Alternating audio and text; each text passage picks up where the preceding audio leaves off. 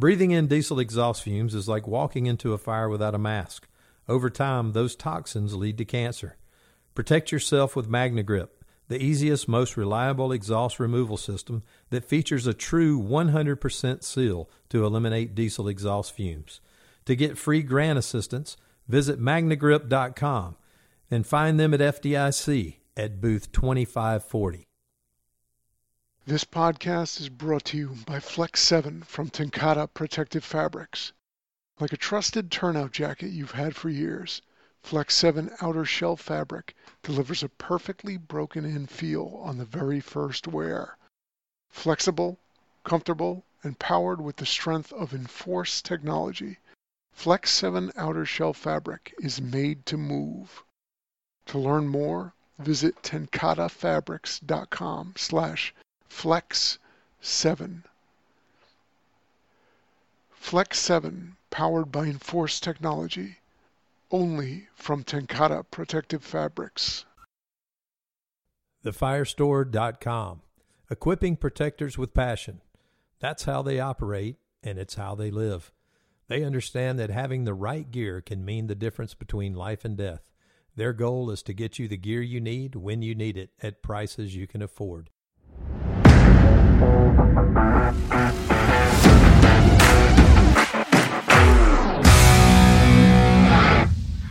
evening and welcome to another edition of everyone's favorite radio show. And even though now some of this is actually radio and video, so look out, folks.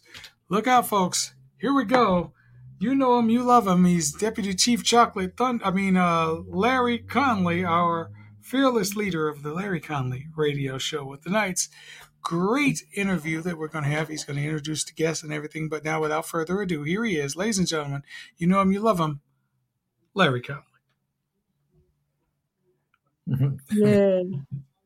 It, it feels weird when you do it on video because you, you speak, you speak you blushing, you know.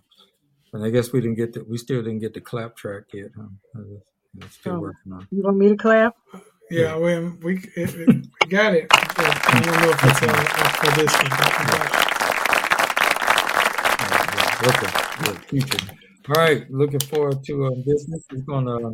This sounds a little choppy than um, what you're used to in the past decade that we've been doing this. That's because we're on a new format, ladies and gentlemen, and um, the new format that um, Clarion and Fire Engineering um, is always looking for better, better ways to um, do what we do and make it more polished and all. So, um, so we're um, getting started with the new program. Looking forward to getting used to this, like we got used to the um, old program on um, Blog Talk Radio. So um, bear with us as we kind of go along, but we're definitely um, the plan is to deliver a great show as we always do. Um, we're a week out now as we speak, um, and because this is going to air on May the eighth, and uh, be a year um, day after David's birthday, right? David's gonna be um 73 years old. on- Actually, no, 74. no, I'm sorry, it's- Mm-mm. Yeah. Mm-mm. but anyway, uh, but You, David, you're uh, adopted. yeah, but David is going to uh, turn uh, whatever age. I'll let him review that when he comes back because he's fading out again. It's that 1G Wi-Fi he won't upgrade and pay for a better Wi-Fi, but what? Um, but he's going to be a year old on May the seventh, so May the eighth Mm. when the show will air. But as of this recording, we're um, a week out of FDIC, one of the biggest, baddest fire department conferences in North America. Fire Departments Instructors Conference coming at you live from Indianapolis, Indiana, um, next week. And um, so we're looking forward to attending that. Um, definitely by the time the show airs, FDIC will be over, and then um, we'll go ahead and you know have a post post show I guess you could say, um, discussion after FDIC discussing all the great things. Um, during FDIC, we have live from FDIC, and um, I'll be doing that solo. David has some film um, obligations he has to take care of in Atlanta, Atlanta and then um, he'll head up. But we'll be doing the live from FDIC. Um, so by the time you hear this show, you've been seeing the live show, which is uh, Tuesday at FDIC from 8 to 9 o'clock in the morning, early in the morning. So I get my coffee, wipe the sleep out my eye, and try to make sure that we um, deliver a great product on that day as well. So I'm looking forward to um, what's to come. Looking forward to talking about it afterwards, and I'm also listen looking forward to listening to uh, what we got talked about tonight with our, um, our, our esteemed guests. Um, but if you're going to FDIC, make sure that um, which I'm sure all of you are, but going to FDIC, it's always kind of a um, hmm, you you work all year doing your job. You got your head down. You're doing a good job. You, you're making a difference in your community, and it's a great way to gather and kind of celebrate what we do in our respective communities.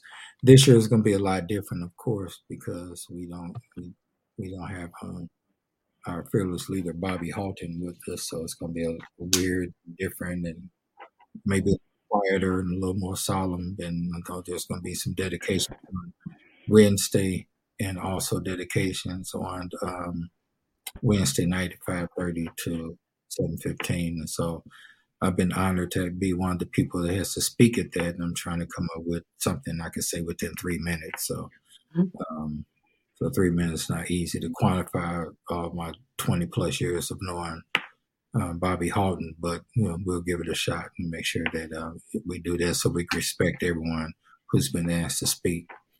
But if Bobby has taught me anything, is that you know just work hard and leave a legacy. I know a lot of us think that um, we're not contributors to or to what we do, are not the best contributors, and we we should do that. Set a goal, make it happen.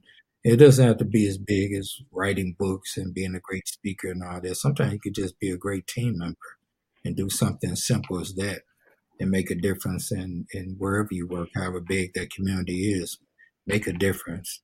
Um, however big or small, it all is important. Every puzzle piece in the mosaic of what we do is important. And if everybody takes up that mentality of being number one and being them, then you're better for the team. And sometimes that's going to look like I wrote a book. Sometimes it's going to look like I'm a great speaker. Sometimes it's going to look like you made a, a, a death defying save on the fire scene. But it all starts with what David and I preach all the time is that personal leadership and that personal accountability and that mental fitness. All mm-hmm. of that contributes to your contribution. And even if you make a great rescue, it took a team of people that may not get recognized to help you with that. You know, so uh, so anyway, we're all important, and we all have a personal stake in the success of your individual fire teams as well as uh, American Fire Service, which is kind of a good segue into what we're going to be talking about tonight. And um, I'm excited to have um, on the show tonight um, and you probably heard of him. He's uh, he's when it comes to training and preparing people for advancement in the fire service. Um, there are a few names that come to mind. One of the names that um, that we're honored to have on tonight is Chief Freddie Fernandez out of Miami, and you probably heard of him, especially if you've heard of the Fire Assessment Center um, prep and um, he's been successful for many years in making sure that firefighters are ready for um, the um, advancement. Um, and the reason it's so important to prepare is because there there is a certain preparation and methodology to do all of this. And if you work hard in your preparation, by the time it's time to be in front of those who need to review, it, it should be reviewed for you because it's not you're prepared. Um, I've had the pleasure of sitting on many um, assessment teams where we have to assess um, candidates who come in and present their case based on the matrix that, that we have in front of us. You can always tell the ones who were prepared, the ones who um, uh, took the time to invest in themselves. They they spent the time, they spent the money, they network with um, with different um, people who are already already successful in the process, and you could tell. And then you could tell the ones that thought they can just kind of come in and BS the system, and the system was designed to smoke those out as well, and they didn't score as high.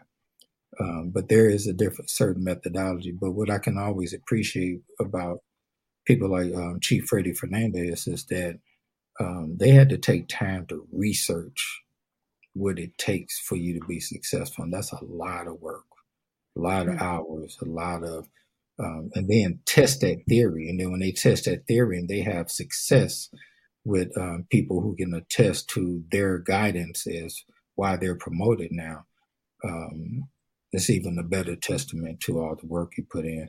Matter of fact, when I met Bobby Halton years ago, I was preparing for the captain's test in St. Louis, Missouri. And Bobby worked for a a testing company called um, Burleson Rock Hill, I think. And um, back in the day before it was Rock Hill and Halton. And um, so that's where I met Bobby. He was one of the instructors, and Bobby was is a great instructor.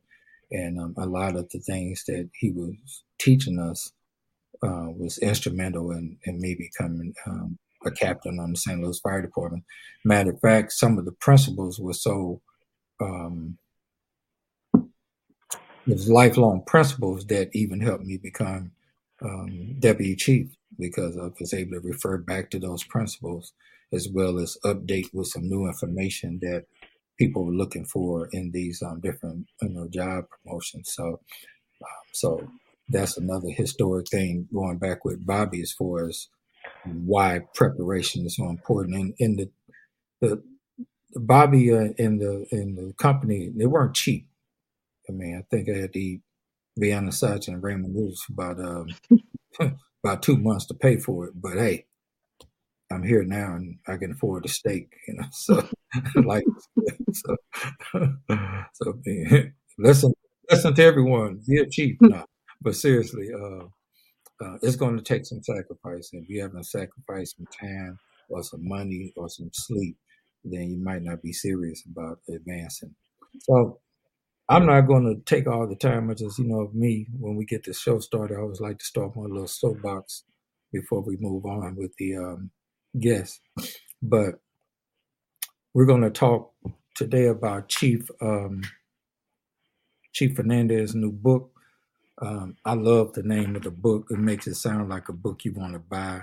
It makes it sound like it, the book sounds like something. If I read this, I'm definitely going to be successful. Um, it's the Fire assessments Assessment Center 360. That means you got all, you got everything covered. Um, and then also the subtitle client, client pass your competition. And if um, you are reading something that says client pass your competition, um, I'm gonna tell you, um, I haven't read the whole book. Uh, it's brand new, fresh off the press, but the parts I've read, I can see why if you don't read this book, then somebody's and somebody who has read this book are going to be climbing past you big time after they get the principles out this book. Um, we are esteemed to be um, or honored to be um, mentioned in the book as well. I'm sure Chief Fernandez will touch on that. And um, also like the mission statement Chief Fernandez has for his fire assessment um, center prep, which states that they want to develop excellent fire officers that can demonstrate their knowledge, skills, and abilities on the promotional exam. And it's, you know, David and I always talk about having that personal mission statement or that personal constitution and let that be your guide in, in making sure that um, you're the best you you can be. So, um, and another thing that I'm gonna say this, I'm gonna let Chief Fernandez just just run with it, is that in the book, if you one of those people who just say, "Hey, just just just give me the the, the, the secrets and, and, I'm out," uh, this is probably not the book for you. It's not definitely not a quick hit bullet point book that you're gonna get in three chapters. We don't ever start getting to the nuts and bolts of this thing until um, of how to pass an assessment test until maybe chapter six and beyond. The first five chapters is definitely addressing something near and dear to David and I, with personal leadership. So you know, he has a ton of um, stories and, and resources and things like that and tools available that that strictly prepares you and maybe even ask you the question, are you really ready for this?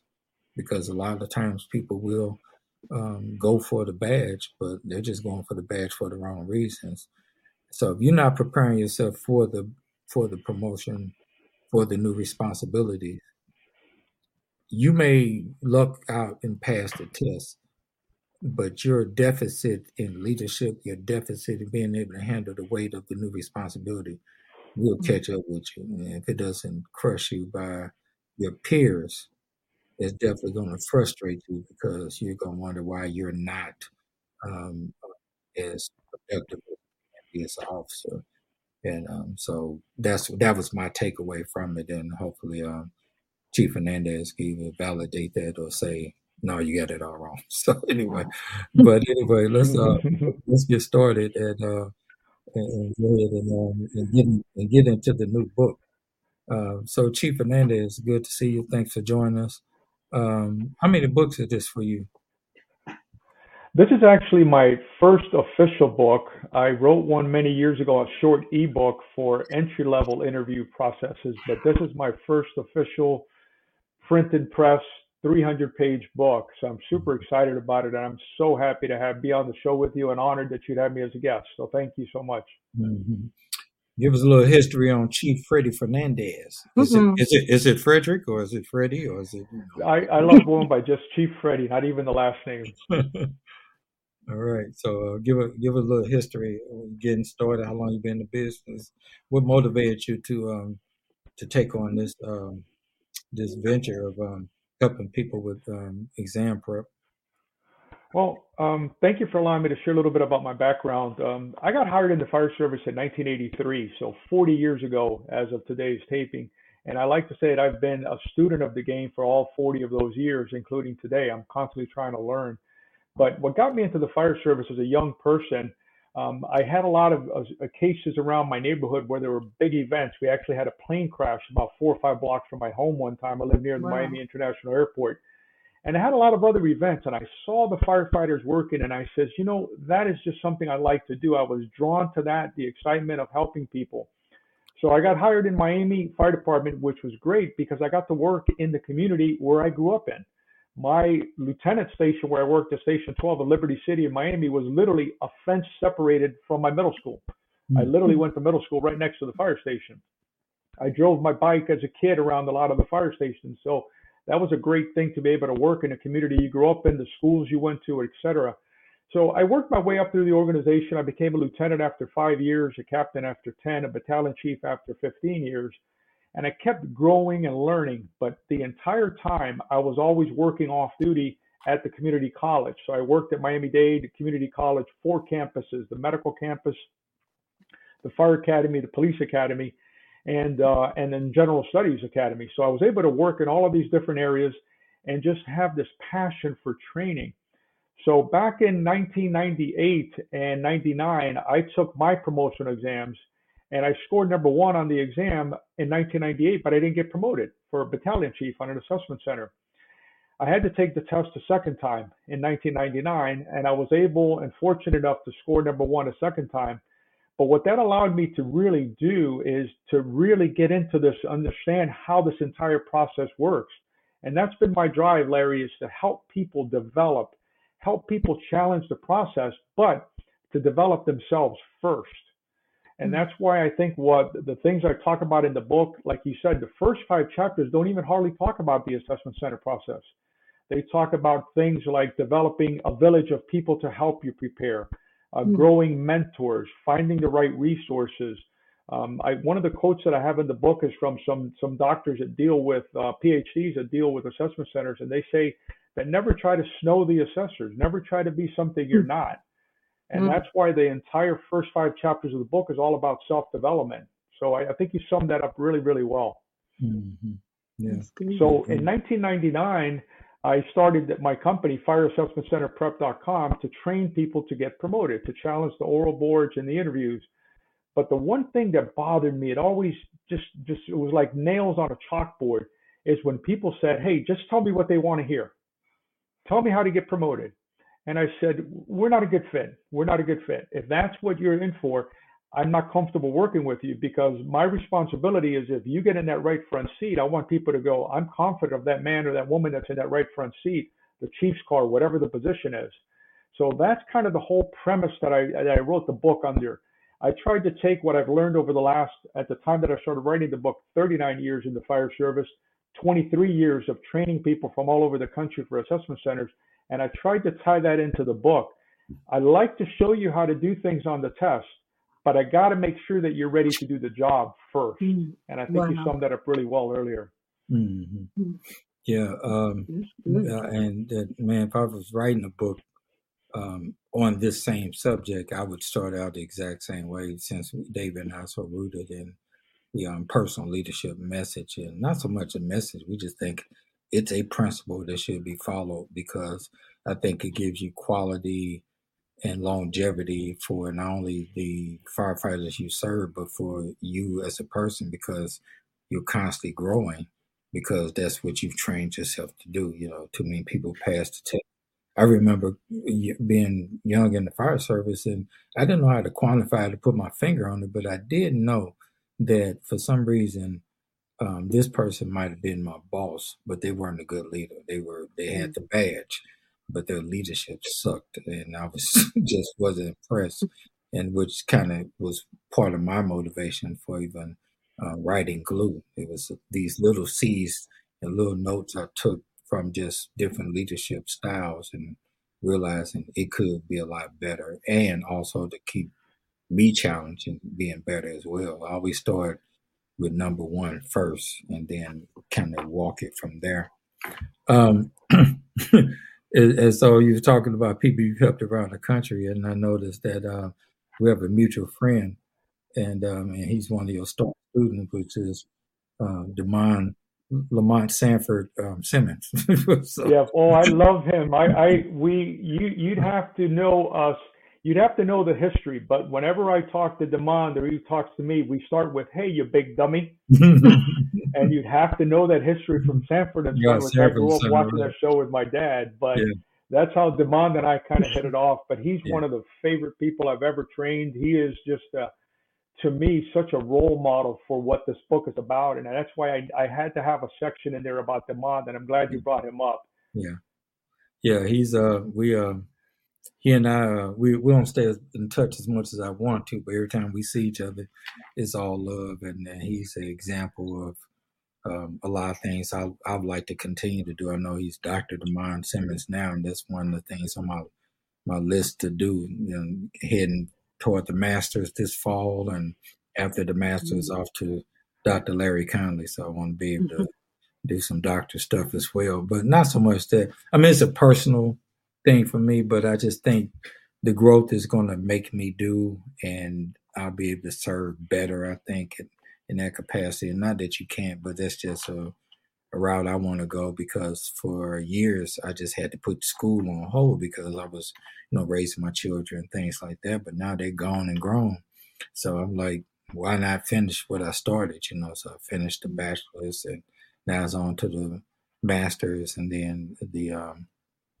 PhD afterwards. And when I see people like um, Demond Simmons and a few other people I know who have um, um, went that route and achieved it, Dr. Dennis O'Neill, one of my favorite people to talk about, um, people like that, that kind of that iron sharpens iron mentality when you hang around people who who really have um, achieved some great things um, personally and in the fire service, um, you tend to want to step your game up as well. And uh, I'd like to, if if you don't mind, I know Demond doesn't mind because he gave me permission to write about it in the book. But do you Mhm. think I could share a little story about Demond? sure, sure. All right. So Demond reaches out to me through my fire assessment center prep company four years ago, and he's prepping for a battalion chief's test. And he's, you know, hey, I want to know a little bit more about your program. I've heard about you. So we chat back and forth. But the immediate thing was, hey, do you realize that in Sanford and Son, the character named Lamont, his name was Demond? And he goes, well, by the way, my middle name is Lamont. That's how I was named. Yeah. So we started trading back and forth all the jokes about the show and you big dummy and all the characters and Aunt Mhm. Esther.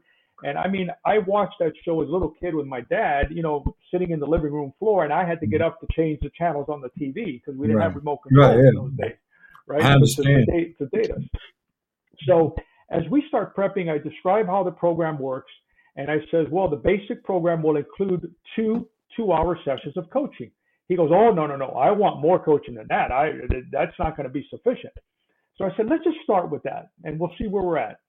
So we run our two sessions, and I says, man, you are just spectacular. You are amazing.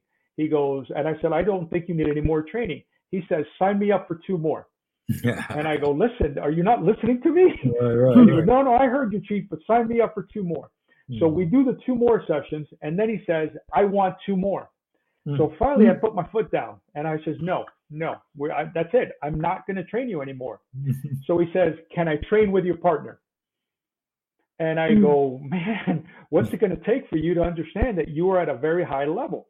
So I put him in touch with my partner, Chief David Johns with Fire Assessment Center Prep Mhm. and he signed up for the training. About one hour into a two hour block, my partner said, We're done.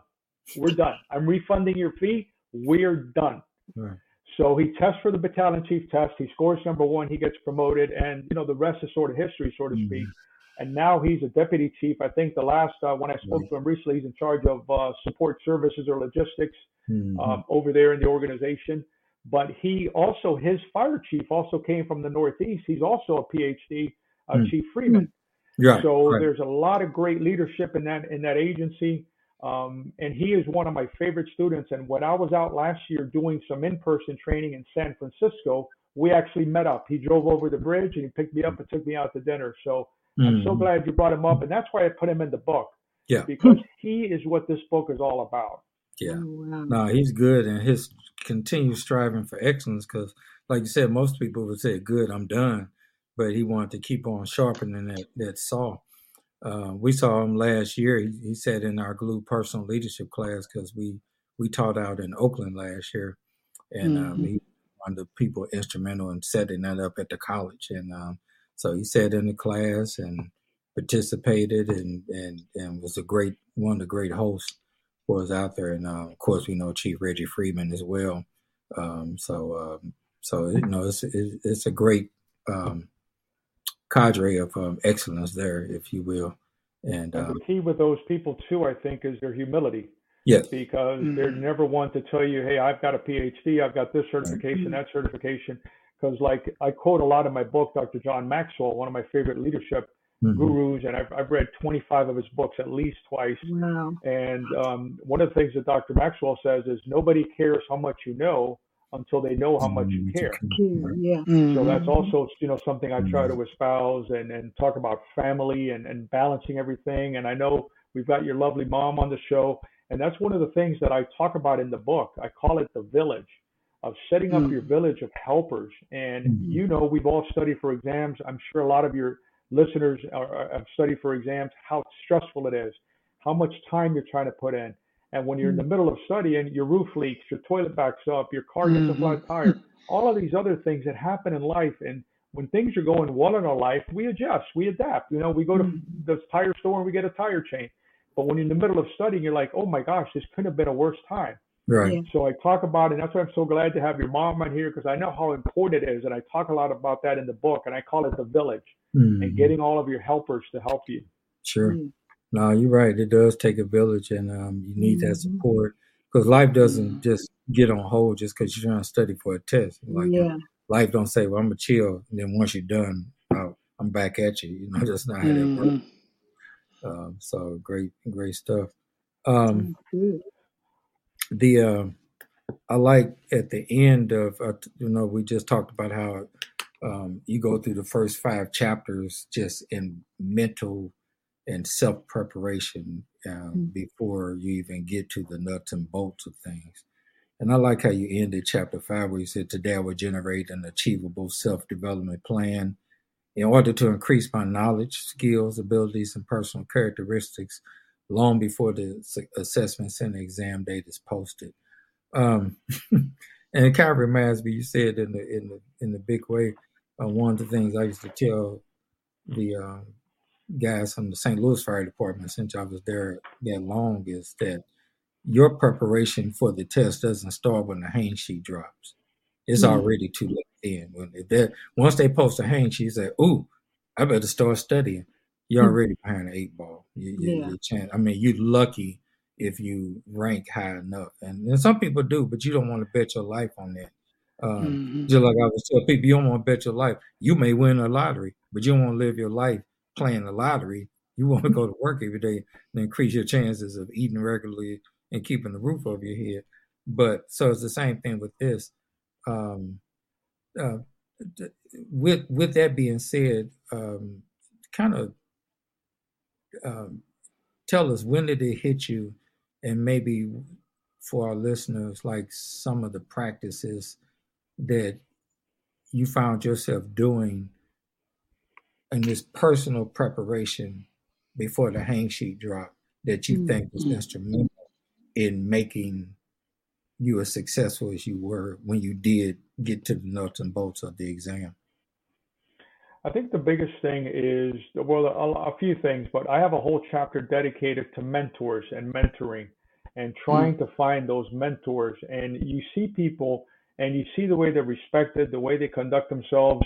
And I'm not even just talking on emergency scenes, I'm talking at training ground, day to day operations at the fire station, or when dealing with outside entities, external stakeholders. And you say to yourself, wow, I'd like to have what that person has. Mm. So I think a big thing is mentors.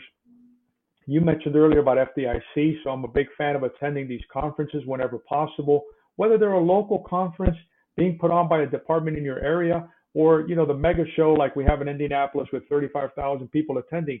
You're going to get something out of all of the shows. Yeah. And um, I remember a few years ago, I was presenting. I had a section I presented at FDIC, and I was done presenting. I was on cloud nine. I had a big group of people. I thought it went really well. I was just super, super stoked and super happy about it. And then I'm looking through the book trying to pick a session for myself. And here's where ego can get in the way. Mm. So I read a topic, but the presenter was a lieutenant. And I said to myself, man, you know, I'm a chief. He's a lieutenant. What am I going to get out of this? You know, let me pick another one. But the topic was so good. It was about slicers and indirect fire attack and traditional fire attack, which is relatively new, you know, five, six years ago. Mm-hmm. So I said, okay, Freddie, check your ego at the door. Go in the lesson. If you don't like it after 10 or 15 minutes, there'll be another one. You can walk out and go to another room. So I walked in, and within five minutes, I was mesmerized at what a great presentation it was. So I was so happy that I didn't let my ego get in the way, and I Mm. learned just an incredible amount of material there. So mentors, going to the conferences, um, and then always looking for ways to improve. So um, that is the premise that I kind of wrote the entire book on: is that you cannot demonstrate something on the test you don't already possess. Mhm. So I want us to get good at our craft, good good at our profession, and then find ways to get that across. Like you said, you've uh, evaluated a, a multiple tests with a clock running, under hmm. pressure, with a sterile environment. You know, when we go to a fire scene, we can hear the alarm going off, we can see the smoke, we can see the look on people's faces. But on a test, you have just a, a screen that you're looking at. You may not get the feedback, so you have to kind of adapt what you do for real to the test setting but you shouldn't do something on the test you wouldn't do for real. Mm-hmm. Wow. And that applies to your subordinates, which is your number one asset. Mhm. Another big driver for me that drives me, and, and in chapter um, on subordinate counseling in the book, I actually dedicated the chapter to a firefighter that I worked with for many years in the city of Miami. And the reason I did is it was a firefighter suicide. Hmm. So Hmm. I talk a lot about our interpersonal skills, our interpersonal dynamics. Um, I bring in, I quoted over 40 different textbooks, both from the fire service, from outside the fire service. Some of the names are the familiar names like uh, Chief Salka, Chief Lasky, Chief Ludwig, that used to work there in St. Louis, uh, a chief from uh, Canada, Chief Carpluck. I quote Jason Hoevelmann. I quote a lot of different sources. And what I want people to do is to go for those sources, read those sources, attend those conferences, um, because you, you you just can't in a 10 minute scenario in front of a panel do something that you don't can't do for real. Yeah. Mhm. Yeah. David, um, David might want to touch on like um, our methodology when we do our class, and even that whole thing about um, how important that preparation is to prevent you from not prevent.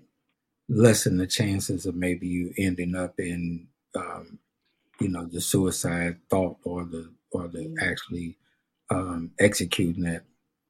So um, Yeah, we uh, have uh, in the class the Empower model, you know, which if you take that model and internalize it, it improves uh, a lot of your performance personally and professionally.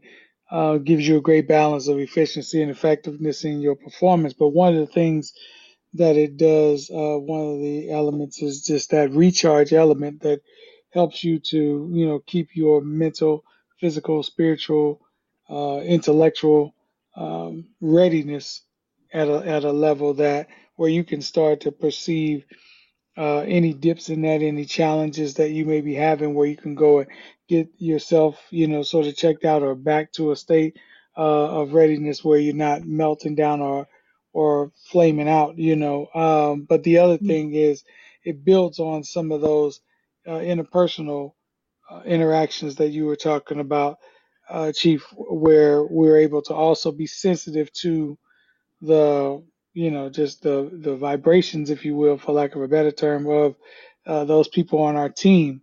And you're able to kind of be there for them. And sometimes uh, being there is nonverbal uh, sometimes it's it's just a matter of being able to have a psychologically safe space where people know that they can come to you, talk about things, count on you, be a mentor, uh, where you can be a mentor rather to them or vice versa. Uh, so that sort of interchange and exchange uh, of of of energy of, of relationship uh, is a thing that, like you said, not only helps with the tests and what have you, but just helps with with overall, you know, personal and professional uh, performance and, and fitness and readiness. And I, I think that one of the things we have, we have a suicide uh, based scenario in the class. And we try to tell people that it's really not a thing to say this is a cure, uh, you know, definite thing to stop suicides, but it is to say that uh, list how important listening is, how important uh, understanding each other is, how important understanding yourself is, uh, and and doing these things in preparation mode before and hopefully to prevent uh, any of these sorts of issues because uh, seismic challenges can come to us at any time in life and it's unpredictable like you were saying about uh, when you're taking the test you know the test doesn't care that you got to also uh, do these other things in life so your study schedule doesn't care for that same same for you know just life in general so if you never know when those things are coming uh, that type of preparation and readiness we're talking about is for you to have a a sort of baseline uh, way to, you know, hopefully deal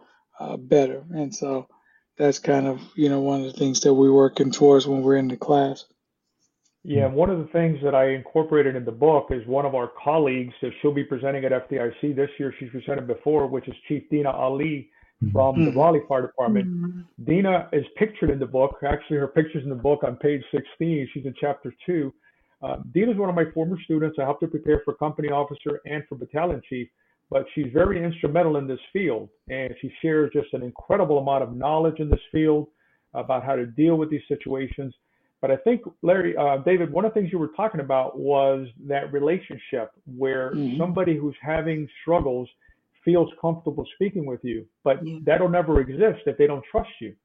Right. And that's one of the quotes I have in the book from General Colin Powell is that the essence of leadership, which is a great speech that he gave at a where he answered a question about what's the most important thing in leadership, and he said it's trust.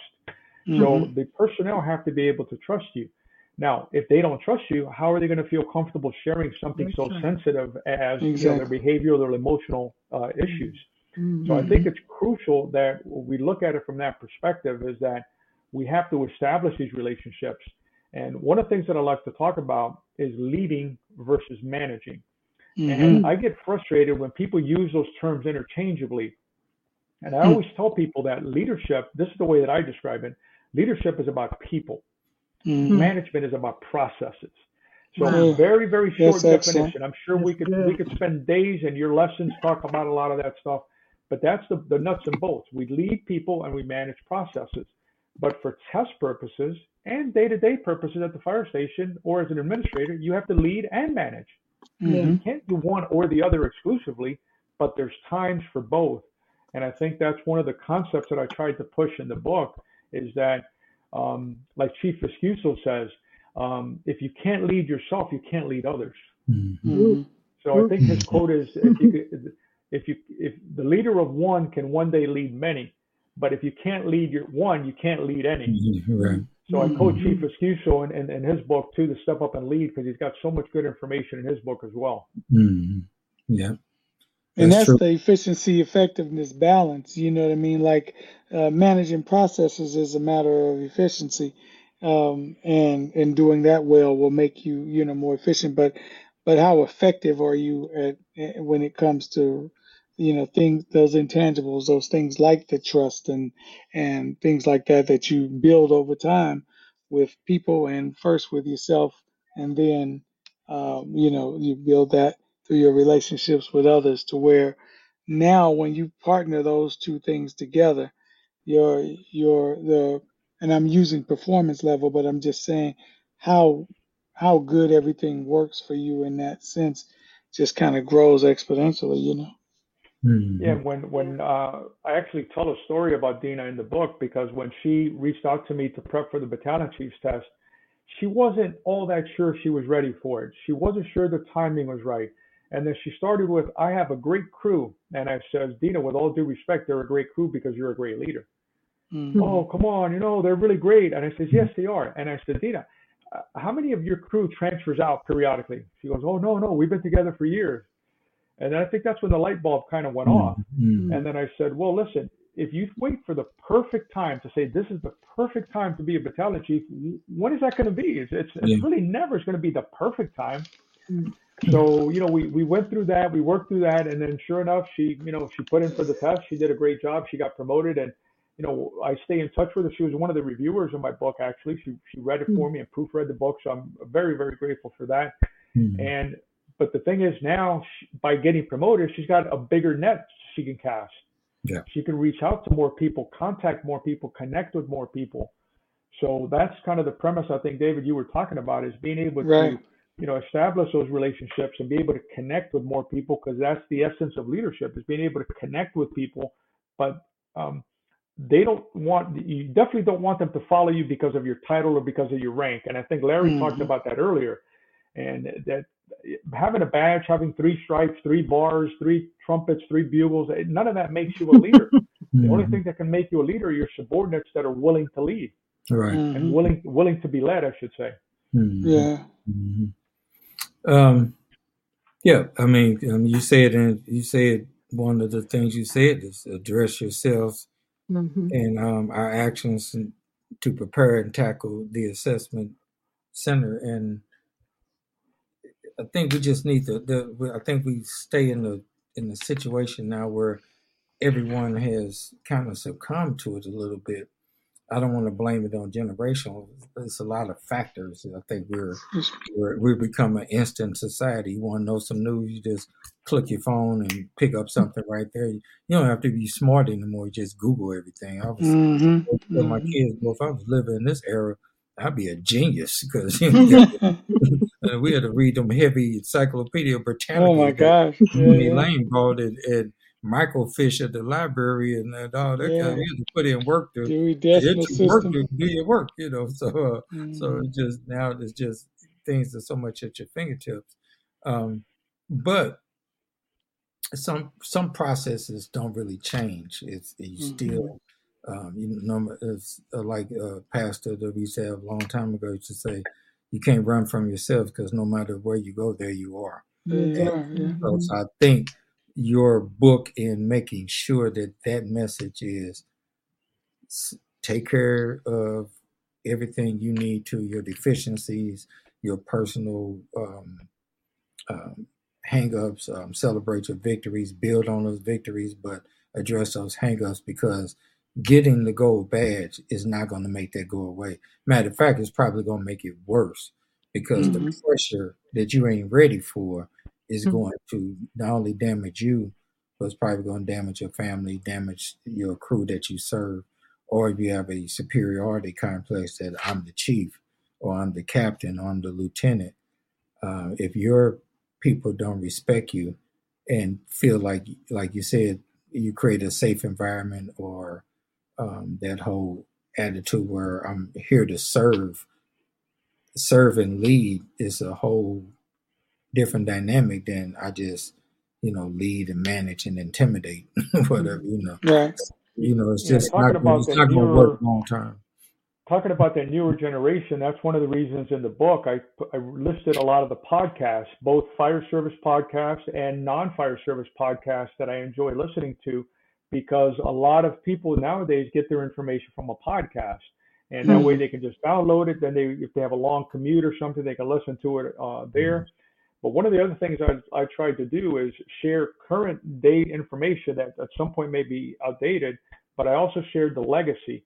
So you talked about uh, the unfortunate passing away of Bobby Halton, all he did for FDIC, but I also talked in the book about Chief Alan Brunacini, and I shared about his customer service book. I had the pleasure of, of meeting Alan Chief Brunacini on multiple occasions. So obviously his sons are carrying on that legacy with the Blue Card program. So you know I, I mentioned that in the book as a resource.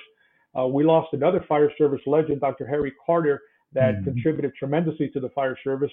So I listed from Harry Carter's book a size up system that he has, an eight step process to size up. So what I tried to do in the book when it came to a lot of these things is say, hey, look, this is a system. For instance, coal was wealth. Mhm. For instance, the eight step size up. In the Brunacini Blue Card program, you have what they call FPOD-P, right? So what are the facts? What's the probability? What's my own situation? Let's make a mm-hmm. decision and let's implement a plan. So what I tell my students in the mm-hmm. book and, and the students that David and I train in our, in our- assessment center training is I can give you a system, but can you apply it under pressure mm-hmm. on an unknown situation with a clock running? Because if I tell you you've got a structure fire in a uh, taxpayer with people hanging out the window on the Charlie side, and I give you an hour, yeah, you could come up with all the great scenario. But what if I tell you, hey, you got 30 seconds to tell me what you're going to do? Mhm. So that's where you can't fake the assessors, like you said earlier, that you know Yeah. right away who's prepared and who's not. Yeah, most definitely. Um, and like I said, when when you, you know, I was a um, fire captain for over 13 years um, before I got the um, deputy chief job, and a lot of times we were first in uh, our our engine company or truck company, you want to call it. Um, it went from engine to truck because they changed uh, how you uh, address what the quint was, but um, but a lot of times it didn't change the demographics of being first into a lot of fires. And like I said, you had to make that decision right now. Your life safety, you had uh, buildings. A lot of times we showed up, you might have a vacant building that's impinging on occupied exposure. Um, how do you address that? Um, you know, um, you showed up one day there was a motel on fire and the fire got up into the into the uh, attic space and there was i mean it ran the whole length of the one story Mm. hill which means you had all this void space so once the Mhm. fire got up in there it just ran it and um, i said hey this is going places and we need a second alarm right now and Mhm. Historically a captain unless you was riding the seat in the um, in, in the chief's buggy you wasn't i won't say you weren't authorized to do it you definitely are authorized to do whatever's best but what I'm saying, recognizing that kind of stuff, if, if it was a assessment test, I definitely would Mm. call stuff like Mm. call it on the scene too, so we can get ahead of this thing. Because once that fire gets up in that space and starts traveling in all that void space, um, everybody's in danger. So when we got up there, that was able to get enough resources to the scene, uh, making those trench cuts, getting ahead of the fire, and it saved a lot of that building and, and probably saved a lot of lives um, because of the teamwork of a lot of people on the scene who knew what they were doing. And under that type of pressure, um, wasn't standing there with their mouth open like, this really looks bad. I mean, they. to uh, And, and you talked earlier. You talked earlier about that entire team, and in reality, uh, sometimes as firefighters and paramedics and people out in the field, we tend to think of ourselves as a team. But what if the dispatcher doesn't pick up the phone and properly process the Mhm. call? Mm. What if the shop mechanic didn't tune up the vehicle correctly and the vehicle Mhm. doesn't start? Mhm. So what if the logistics people didn't have the right gear and you don't have a hood and you wind up getting burned? So Mhm. there's just so many more people to the team, and that's Yeah. the team concept that I like to always espouse is Mhm. that it, it takes everybody to make it work. Mm. And That's um, unfortunately, Yeah. uh, a, a friend of mine just lost his father a couple weeks ago, and when he called EMS, the fire department in a in a local jurisdiction down here, which I won't name, it took him 13 and a half minutes to arrive, and the fire station is 10 blocks from his house. Mm. Mm. So there was some issues with Wow. dispatch. So Mhm. no matter what the paramedics showed up and the fire crew that showed up, the, the BLS and, and ALS crews that showed up, so much time had elapsed that who knows if, if maybe something could have been done earlier, an intervention could have been done earlier. But um, Mhm. that's important that we look at everything holistically. Sure. And especially as you move up the organization, remember that it's not just the firefighters out there that, that respond when the bell rings. It's all the other people that make the bell ring. Mhm. Yeah, we um we we had a rescue years ago where we rescued. I don't know. I got the award downstairs in the basement somewhere. Um, I got to start putting this stuff up. There's a lot of awards. Like we, we Mm. got this company awards something like that. I need to do it uh, just to have a record of some of it. But anyway, uh, we got the award and we rescued multiple people out of this um, uh, multi-family um, dwelling. And um, so the government, we got like a governor's award for our our um, battalion, and you know, and the um, medic units that were on the scene. But one of the things I was glad that um, Chief Jenkerson of the St. Louis Fire Department did is that the dispatchers got awards too um, Mhm. for that for that, and because they were um, on point that night with getting um, as much accurate information as they could with frantic people calling. Um, we got there, knew what to do, and it all started with how well the dispatchers got us out the door and made those rescues. And um, they, it was it was challenging because it was you know it was all kind of big people, small people, little kids, you know, um, you know, um, um, elderly, the whole nine. And um, so for us to make do it that coordinated that well, it was just a perfect storm. But like you said, it all started with the dispatchers. It started with the well trained uh, firefighters on the scene. It started with um, the vision and the um, direction of the battalion chiefs on the scene. It started with um, the timely arrival of the medic units, knowing what to do, getting them in the back, making quick assessments, um, stabilizing vitals, and, and and getting them to the hospital in a timely manner. So it was all one big team effort that led to um, all those lives being saved that did Mhm. challenging multi um you know multi-family dwelling. So you you're absolutely right about that. It takes it takes a village on the fire scene as well. Yep. Mhm.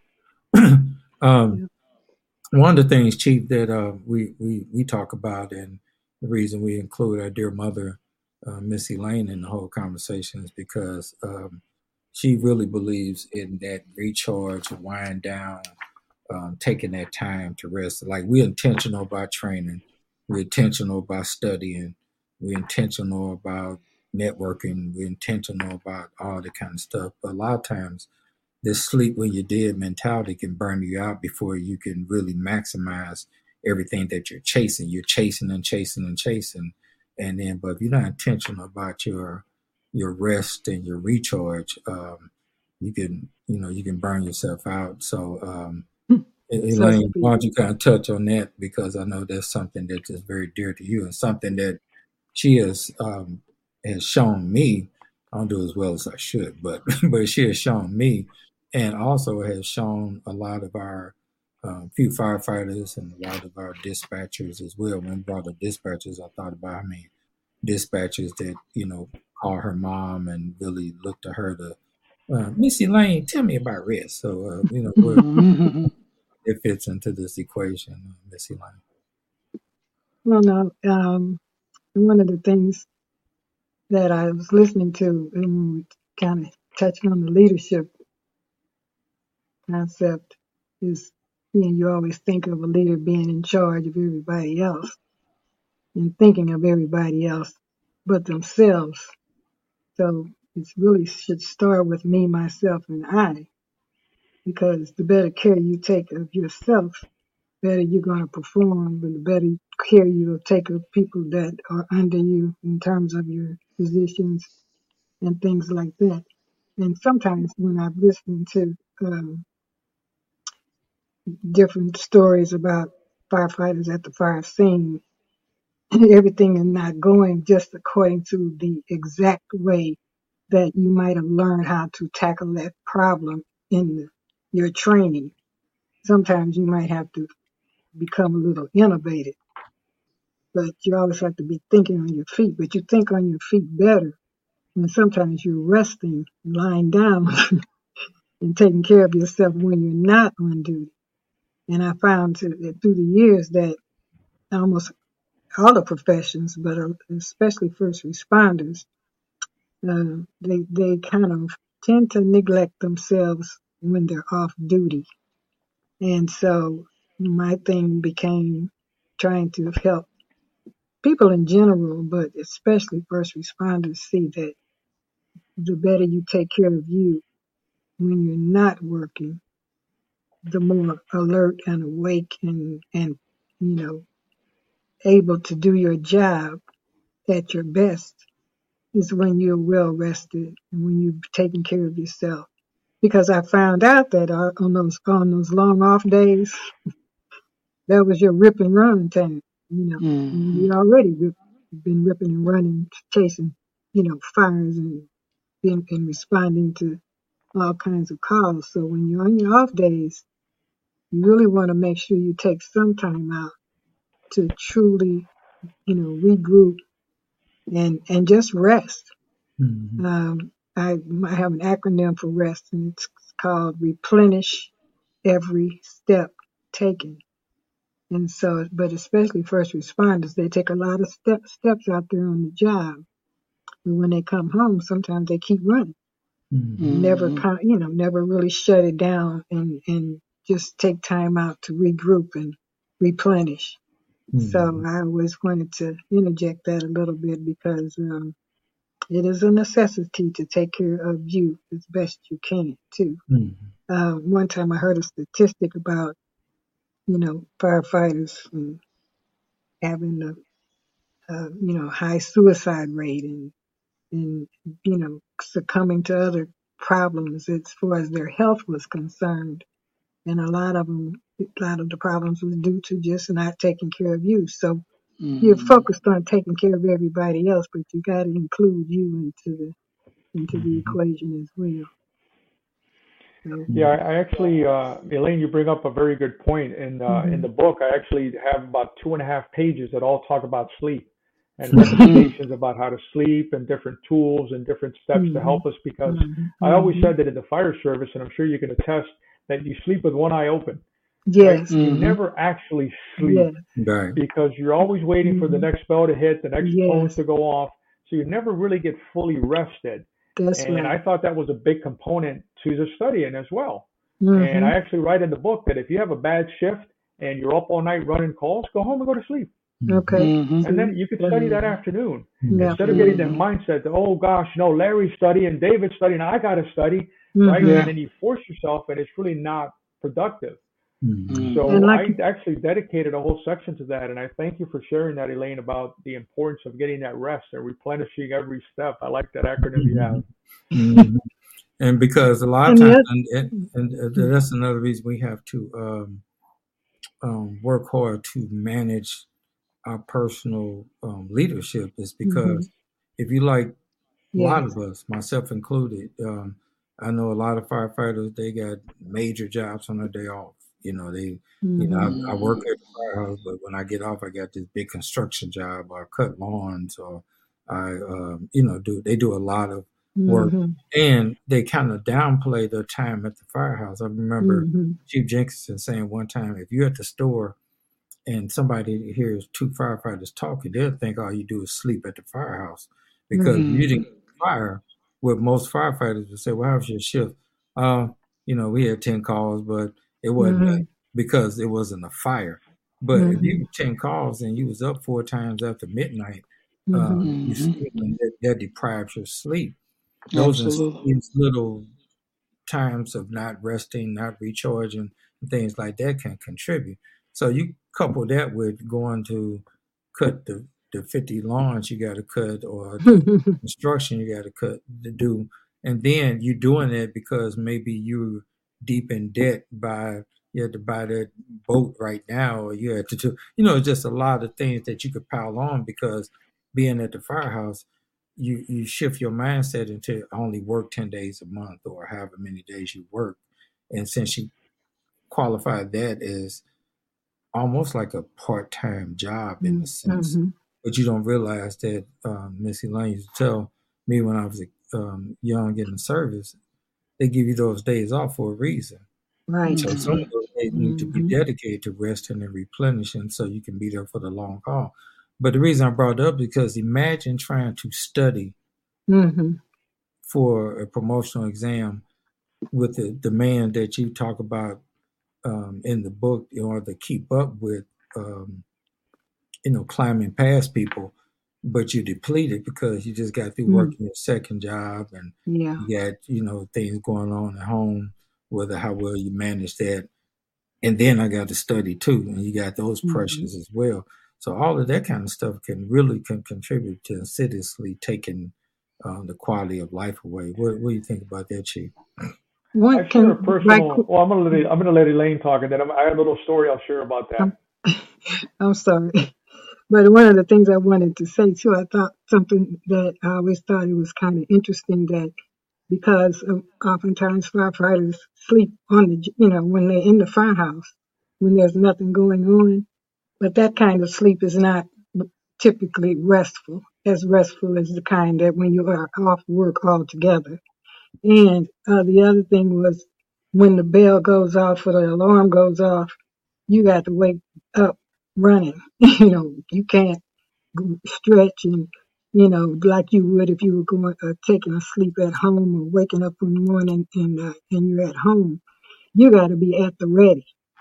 And, and you got how many minutes to, to get everything ready so you can get going? Mhm. I mean, it's, you know, what it's, it's a certain amount of minutes you're supposed to have everything to, you know, be up and, and ready to get out there and go take care of whatever the emergency is. So even that kind of sleep is not particularly restful sleep because you have to always be waking up at the ready. and so that's not, you know, it's, it's better than nothing, but it's not restful, replenishing sleep. Mhm. Yep, and um, you know, during the process, and I, I guess throughout our entire career, um, exercise is very important. As we know, cancer is a big threat, but cardiac mm-hmm. is a big threat for us as well. Mm-hmm. So I share a story in the book of when I was studying. This is back in 1987. I was studying for my lieutenant's test. That exam was all written. Everybody knows the drill. Ten different books and manuals and SOPs and all that kind of stuff. So I, you know, I was doing eight to 10 hours a day, eight to 10 hours a day, which eight hours of studying is really about 16 hours of the day. Because when I say eight mm-hmm. hours of studying, I'm talking eight hours in the book. So this is going on for months. So the last six weeks before the exam, I still remember the date. It was December 10th, 1987. That was the date of our lieutenant's exam. I had taken six weeks off. I had swapped shifts and all my vacation. I loaded all my time. So I didn't work for six weeks. Mm. And after that, I owed a lot of shift swaps I had to pay back. But the day of the exam, we got out of the exam about three in the afternoon, and it was Mhm. my shift day. So I Mm. went back to the fire station. I take my personal key, open my locker. I grab a pair of pants, and they would not fit. Hmm. I close the hmm. locker and I checked, is this really my locker? And I, yeah, that's my wife's picture. That's my kid's picture. Hmm. this is my locker. So my clothes wouldn't fit. And luckily in that era, we could wear jumpsuits. So the only thing that I had that would fit was a jumpsuit. And then I had to get a, a slip to get new uniforms. I had to go get new uniforms. And I said to myself, that'll never happen to me again the next time I study. So I think that's very important. And we're talking about healthy pursuits and we talk about the stressors. So I just read an article recently that says the average person will have two or three major traumatic events in their life. Mm-hmm. But a firefighter EMS worker might have 180 over yes. the course of their oh career that they're privy to, that mm. they're witness to. Mm. So see the the ratio there, how incredible it is. So mm. one of the things that I'd like to espouse is working out. And I'm a big CrossFit guy. I go to CrossFit today. I'm retired. I can do whatever I want. I run my own business. I run my own hours. I go to CrossFit at 6:15 every morning. Mm, and I tell people there, yeah, I'm a little lazy. I only go five days a week. and they just start laughing. What do you mean you're here every day? You know? and I'm like, yeah, but that's how I start my day. Mm-hmm. And that one hour is just such a disconnect. And mm-hmm. you know, I'm the oldest person there. The young kids are playing music that I never heard of, and, and artists that I never mm-hmm. heard of, and techno music, and all sorts of different music. And to me, it's just such an incredible stress relief. Mm-hmm. So I mm-hmm. think that even in the middle of your studying process, and I mm-hmm. actually wrote about it in the book, you've mm-hmm. got to go and do whatever it is you like to do. Yeah. You got to factor that in. Otherwise, you're not managing your time well. Yeah, mm-hmm. that's, that's, mm-hmm. very true.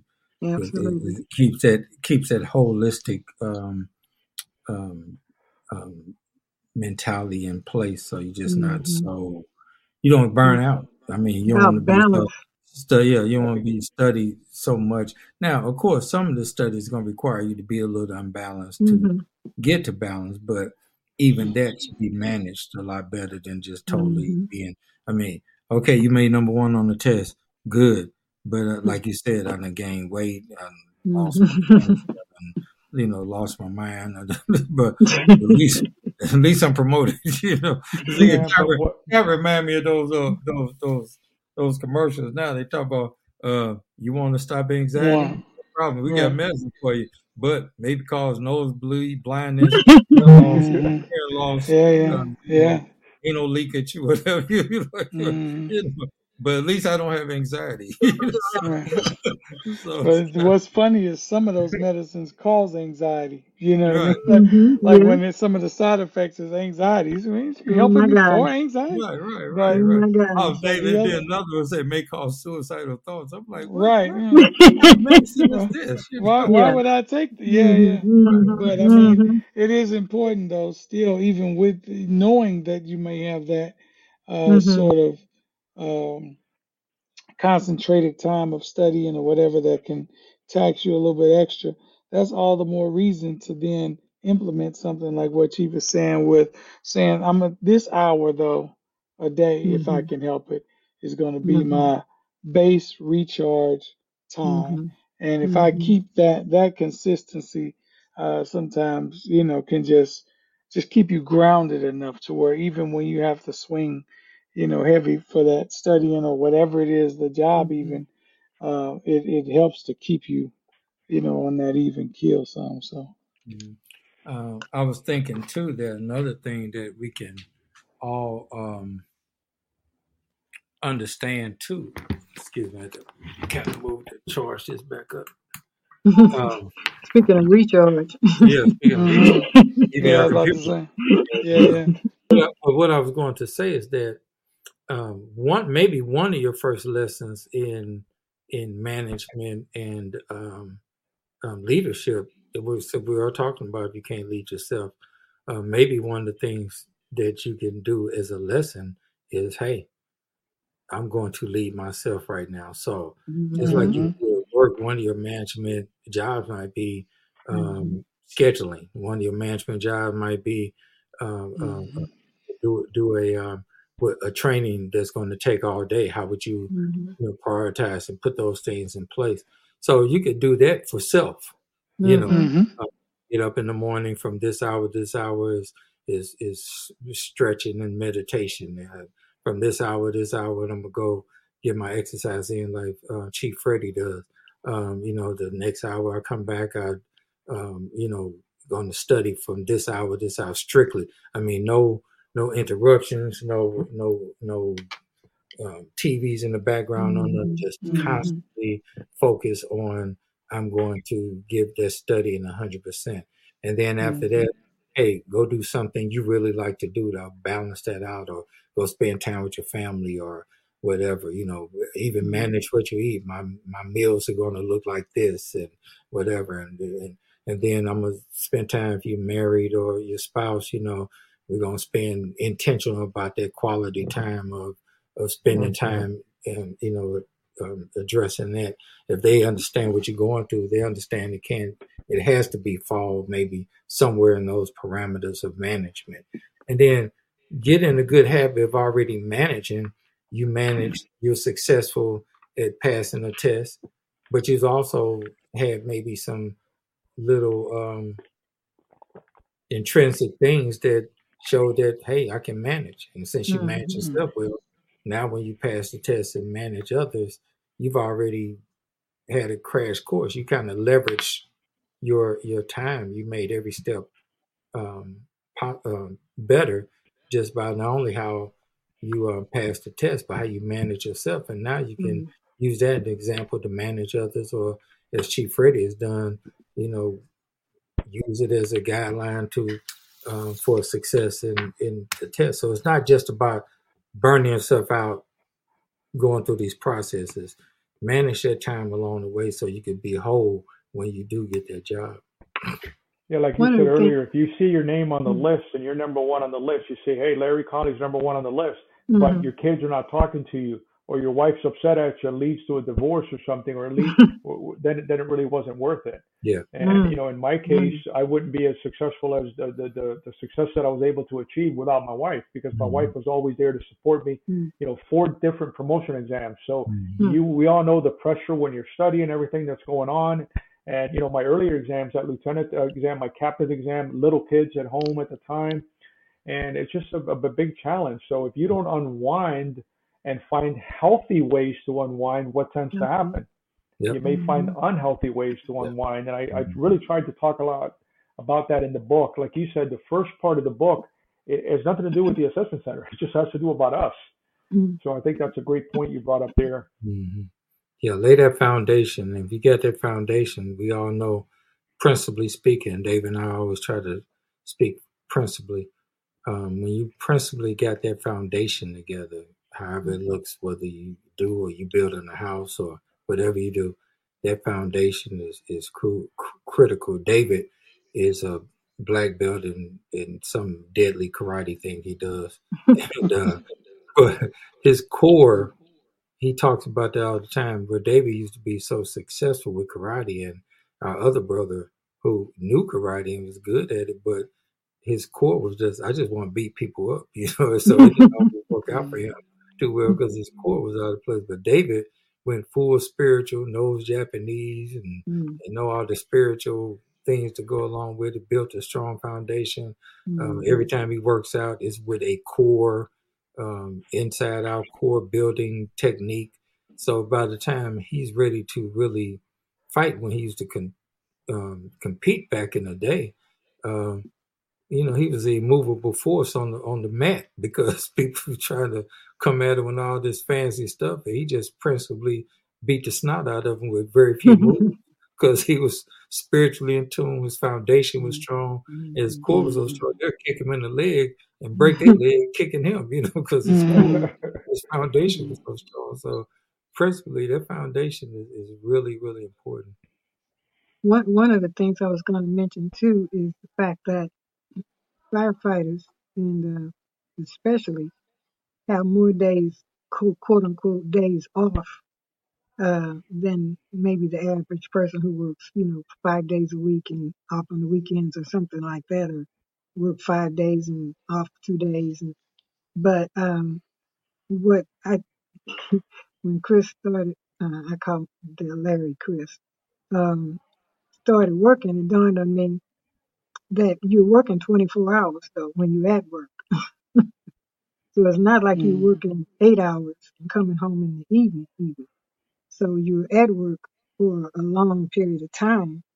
And then when you come home, you have these, uh, so many off days, more so than the average person thinks that you, you know, that you have.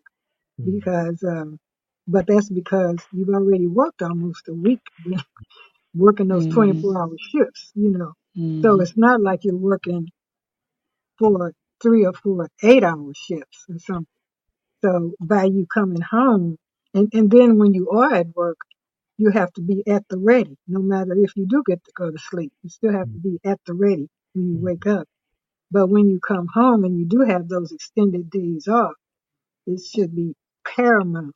Number one thing to do is to get some real serious rest on those days that you don't have to go to work. Mm. And so, but sometimes they get filled up with other activities or another job or something else uh, other than just really taking time to rest. Mm. And when you're doing that over and over again, and after a while, you may stop and do what I just said, but you're exhausted. and so now trying to rest from the point of because you're exhausted, your rest won't even be that beneficial. Mm. Uh, and so you have to just want to pace yourself. Sometimes you can't help it, and some things happen that are unforeseen. But as much time as you can manage for yourself, you need to get some restful, peaceful sleep and some restful, pe- restful, just time period. Even if you're not asleep, because of the intensity of your work and the kind of work that you do when you are work.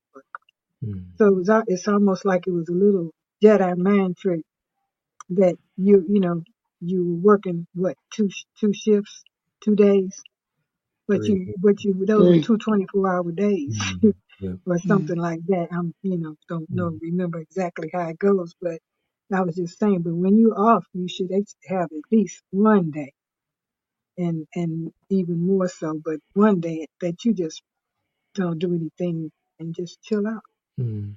It's As a easy. matter of fact, it's, it's mandated when you come back from an urban search and rescue USAR deployment, they mandate a 72 hour period when you come Mhm. back. And, and sometimes, you know, you, well, I don't really need it. Well, Mhm. yeah, you do. Yeah, you do. Mhm. Yep. yep. Uh, Uh, Chief that's Fernandez, let me ask you though. Um, eh, we've been talking a lot about you know what basically is the the principle of prioritizing yourself, and where academically that seems like a no-brainer. Um, what what are some things that you know the person who doesn't necessarily think like this can do, whether they're trying to study for a test or whether they can whether it's just about the job, to start prioritizing themselves to where they would be doing some of these things to take care of themselves in a way that maximizes their the, the impact of you know what it is they want to do and how and the, and their impact on it. Obviously, having getting rest and those things are things that should be done, but they're easier said than done. So, what are what are some things in your opinion that a person can do to start prioritizing themselves to be better for others? Well, I think, you know, an important thing is to find healthy, natural pursuits. So I have one that most people are probably going to hear it and go, man, you're crazy, guy. So one of the things I love to do is yard work. I cut my own grass. Mhm. Uh, people say, come on, man, you could afford to hire your Uh, yard crew. I what, said, what, what, I, what, what else, Chief? What that's a sensitive area for me and Larry. What else do you? What else you got? You know. No, you go. Uh, uh you asked the question, so let him talk. You know. yeah, you got to listen to the answer. So, you know, and here in South Florida where I live, it's not unusual for the temperature to be 90, 95 degrees, which doesn't sound that Mhm. hot. It may get hotter in other parts of the country, but our humidity is at 90%. Mm. So you'll step outside and it feels like somebody hit you with a bucket of water. Not that I condone buckets of water from a fire station roof, but it Mm. feels that way. So I think it's just so crucial that we are not the Energizer Bunny. So if you see that commercial with the bunny and the battery never runs out, well, we have a battery, and it's a spiritual battery, an emotional battery, an intellectual battery, and there's only Mhm. so much we can handle. Now, I want to be make an admission here. I know all of these things. I understand all of these things. I believe in these things, but I'm not always successful in achieving them myself. Mhm. Mhm. You know, there's times where I realize, hey, I've worked 14 days in a row. Um, and, and then my wife will say, hey, you have, you've been training a customer every day for the last two weeks. And I go, yeah, but it's so much fun. I enjoy it. Uh, the people are getting so much out of it. And she says, yeah, but what about you? So Mhm. it's that village again, somebody to remind you, hey, David, you're overdoing it. You've worked this many days. You've had this many trips. Hey, Larry, you know, you haven't gone out with your wife somewhere. You haven't gone to see a movie. Mm. So it's that work-life balance that I think we have to have because if we're all work, at some point we we hit diminishing return. You know, we're just not Mhm. effective anymore. Mm. And the same thing applies to your studying. You know, I have students that I tell them, "Hey, take a break," and they're, "No, I can't take a break." I say, "Well, you know, all I can do is make a suggestion." Mhm, and Dave, and Dave, you don't have to cut your grass, so don't worry Yeah. about it. Oh, okay. All right. All right. I was gonna. But I, I was feel, about I feel, that. yeah, I cut mine yesterday. I still get a out. I throw my headphones on and um, throw my favorite soundtrack, cutting grass soundtrack, and um, and I get out there and doing like you said. I got a lot of neighbors who the lawn people show up with their trailers and they jump off and and actually they're done with the grass. I'm still out there because I'm a perfectionist with it. It got to look like Augusta golf course grass by the time I'm done with it, you know. And then we were we got David don't want to cut grass because um, uh, David is still and, and I agree with him. Uh, we still suffer from, from PS, it. PTSD from my grandma. PTSD. And my grandmother used to make us get out there.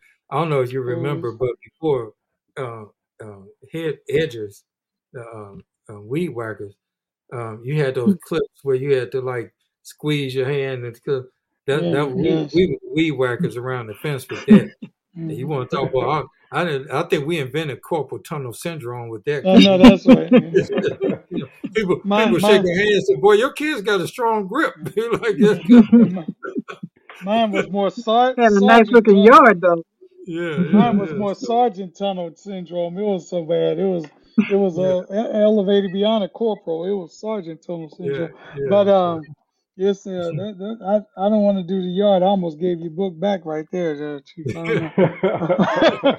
but but no, that's uh oh I'm a, I gotta I gotta uh, bust Larry out too. One of the reasons he stays out there doing his yard so long too is because he he's got uh some uh senior citizen fans, some ladies that like to watch him. They put some music on him. Have to take his shirt off while he's out there cutting the grass. What- whatever you got to do to pay the mortgage, buddy. right, right. now, now we know the backstory. It's always good to know Right. the backstory. Yeah, Uh-uh. they do come to the door. I don't know why they always come to the door when I'm Yeah. outside. but I. Right, right.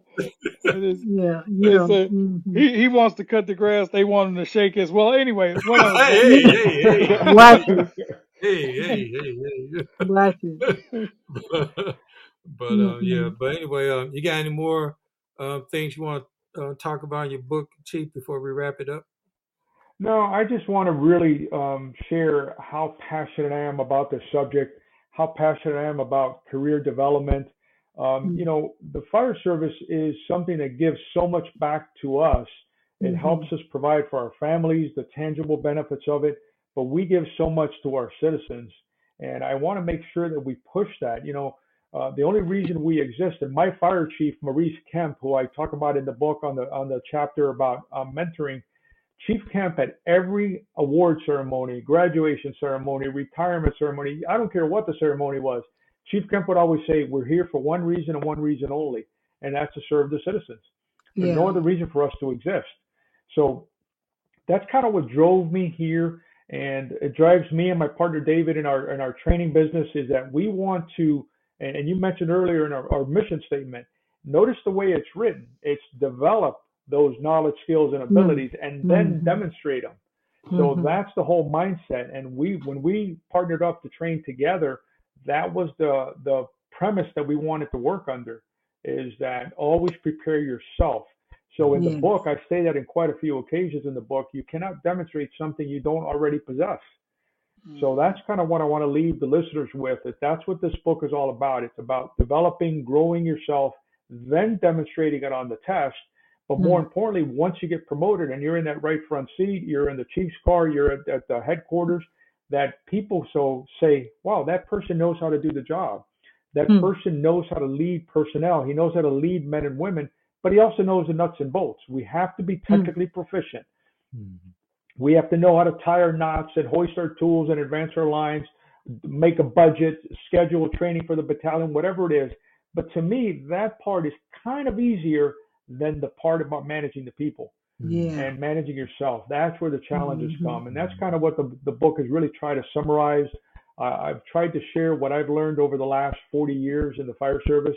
Hmm. Um, you know, the last 22, 23 years before I wrote the book of training people, I learned something every single training session. Mm-hmm. Mm-hmm. And I'm sure you'll, you guys will share with that when you do your leadership training. There's always something you pick up from the audience. Definitely. Like I shared that story at FDIC.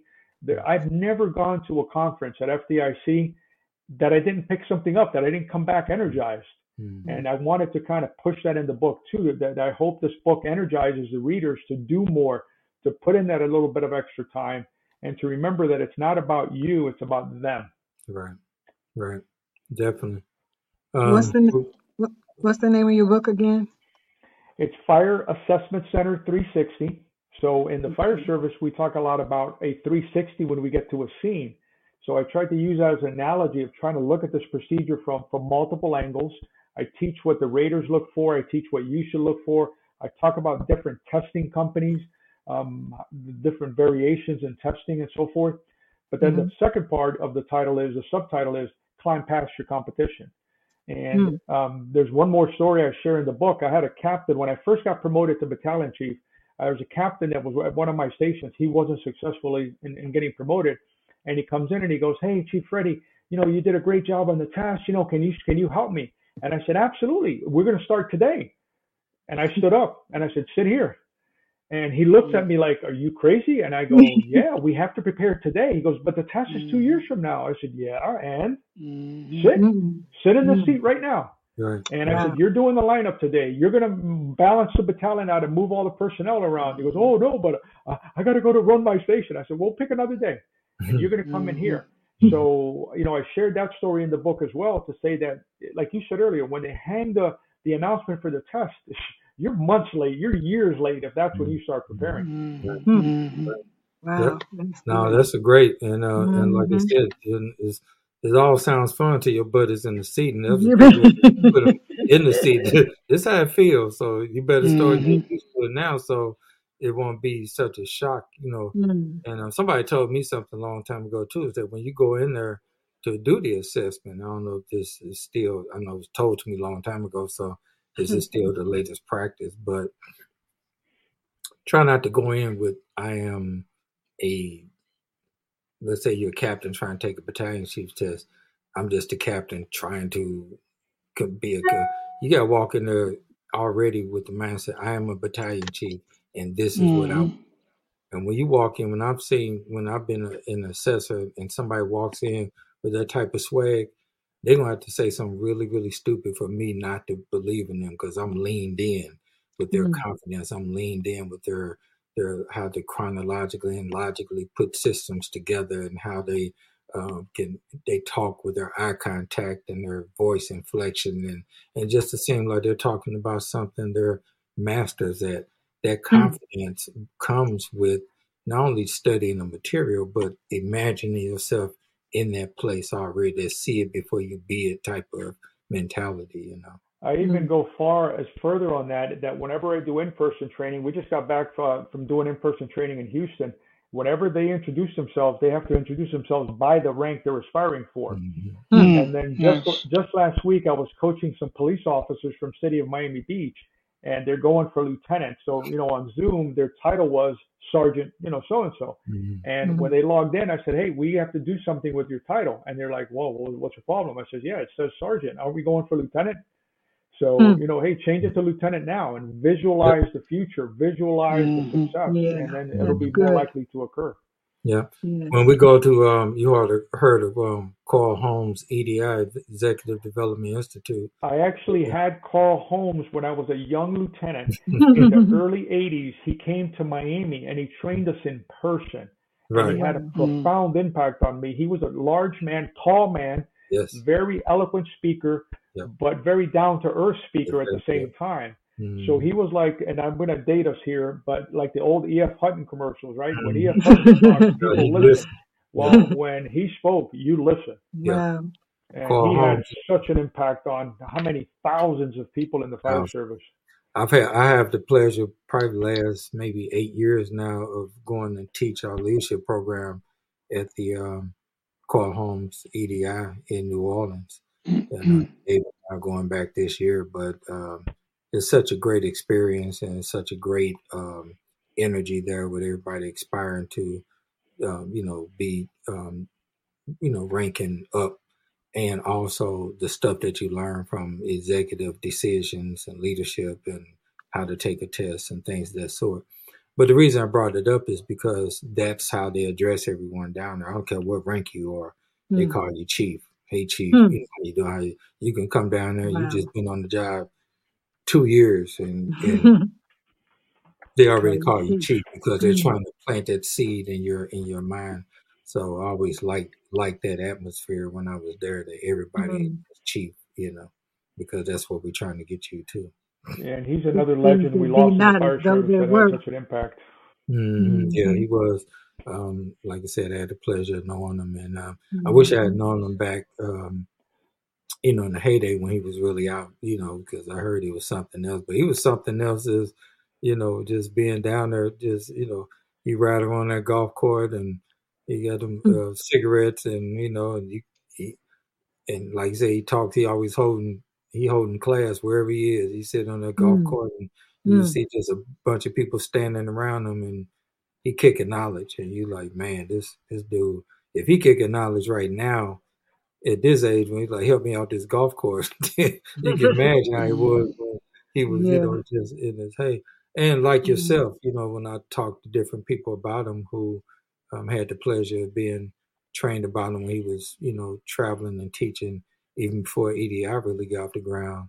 Um, mm-hmm. was, you know, it's really impactful. So, and it's still the legacy lives on. Mm-hmm. Matter of fact, while we's on now, I just got a, a email confirming our, um, you know, us, us, teaching down there this summer. So, looking forward mm-hmm. to it. But um, as we wrap things up, I guess we'll go around and um, uh, we'll start with uh, Mommy Lane and David and myself, and then we'll just kind of put a bow on this new program, this new format, this new way we doing things to get the message out. And um, I see David's clean fingernails right there. Good job. Thank you. Thank you. Spirit fingers. Thank you very much. Thank you. Right, right, right. I want you all to know I did the best I could with these boys. Right, so when right. they do you know, silly stuff like that, that's not my, that's not, you know, hmm. not me not me. Mm-hmm. But no, I enjoyed this. Uh, this it was very interesting, and uh, your book sounds like it's something I even might want to read, even though I'm not in that profession. But it sounds like it has a, a lot of great principles, and principles can be applied to whatever you're doing, whatever your profession is, whatever your job is, or even if you're in retirement. And so I think that's that's uh, that makes it extra special to have something that can be multi-purpose for even somebody that might not be in this particular jo- uh, have this particular job, but it can be applied to your everyday life. Mm-hmm. Mm-hmm. Definitely. Thank you, Miss Elaine. Thank you for joining us. Uh, you really added a lot to the show. Thank you. Mm-hmm. Oh, thank you. David? She always does. Um, Steve Harvey says the one of the uh, scariest two words in the English language are "you're next." Um, and so it's uh, always good to to talk to somebody who's talking about the preparation that mm-hmm. alleviates that fear. You have no fear about being next when you're ready. You have mm-hmm. the fear about being next wow. when you're not sure if you can handle it and if you're ready. So, mm-hmm. um, just all this conversation about preparation and about um, really dealing with who you are before you start, you know, talking about taking the test and things like that is, is something that a lot of people don't necessarily deal with. Um, and so I applaud, you know, the uniqueness of that, but the importance of that. So, and, you know, I appreciate that, Chief. And uh, this uh, sounds then like a very powerful book and uh, one that'll be an asset for people in the service and outside the service. So thanks a lot for being our guest and sharing that knowledge with us. Mm-hmm. Thank you, David. Mm-hmm. Mm-hmm. Yeah. Well, like uh, like I'm just gonna reiterate. Um, I'm glad um, we were able to connect and get you on the show. Um, mm-hmm. like I said, you've been instrumental in a lot of people who have been promoted and will continue to be promoted because you're still in the game. Um, this book is going to help um, elevate even more people, and I think that when we have a heart to serve and and help with these succession plans around the country that you know you're part of or don't know how much you're a part of. When you um when you're a part of that, you're doing something great, and um, so I'm I'm glad to um to I always known you by name, the brand name, but just to get to know you and talk to you more, and hopefully we stay in touch more um, after this. It's just uh, um, because if you know the mind, you got to know me. We just we just gonna Mm, we just mm, brain. but my point is that I'm always uh, glad to be in the company of people who um, work to give back in, in a lot of Mhm. ways. Because everybody knows you don't get rich writing a book. You just don't. You know, I mean, I, I've talked to a lot of people in the business, and uh, I wrote a book. I, I'm set. You know, it's Mm. not uh, mm, you get you, you, don't get it don't get rich writing a book so you're not doing it for any motivation in that regard um, mm, but you definitely are doing it for obviously the right reasons it's going to serve a lot of people mhm. and Yeah. especially if they take heed to it and get witness on um, how this book and how your methodology and teaching has helped um, there's a lot more people who are going to be promoted and, Mm. and you've had a hand in that so um, hats off and salute to you for that.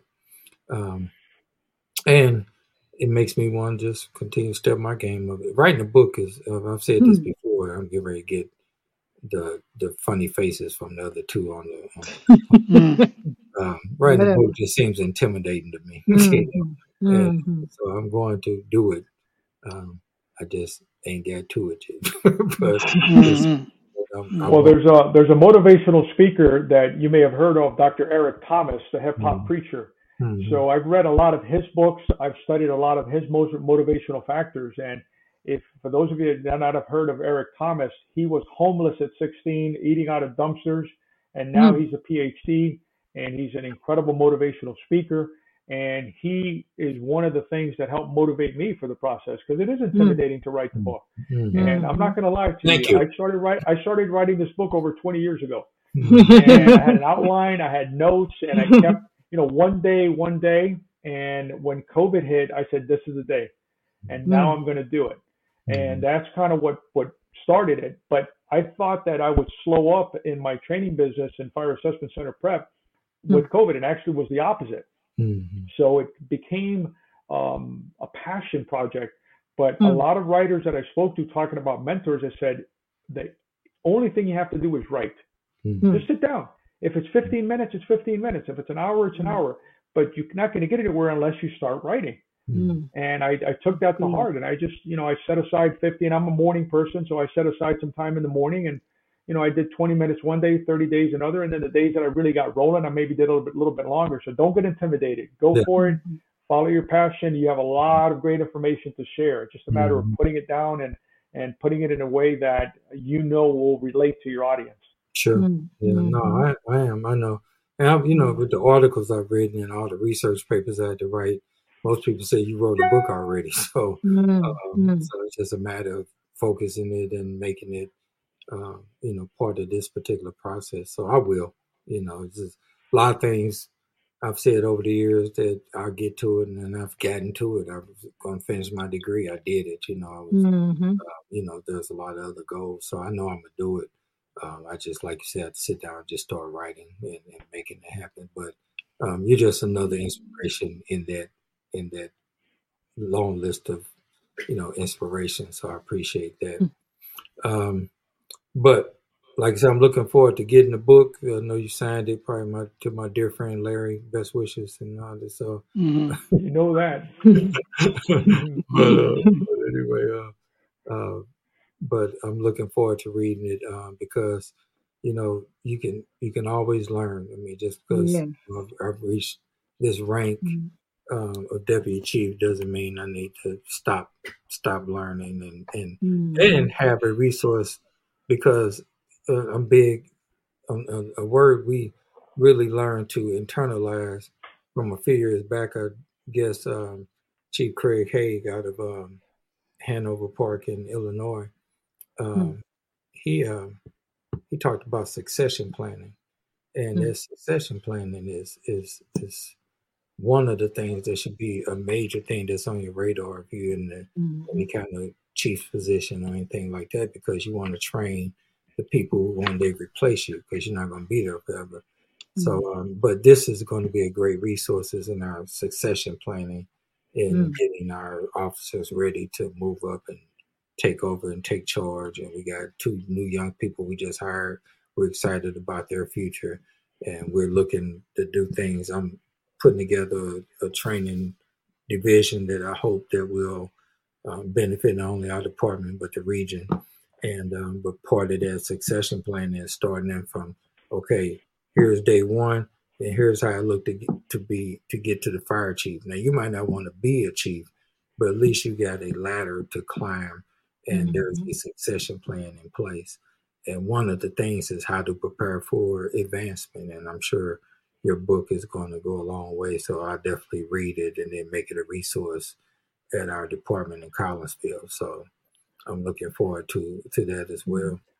If I Um, could share a quote before we wrap up, if I could just share a quick quote, if you'll Sure. indulge me.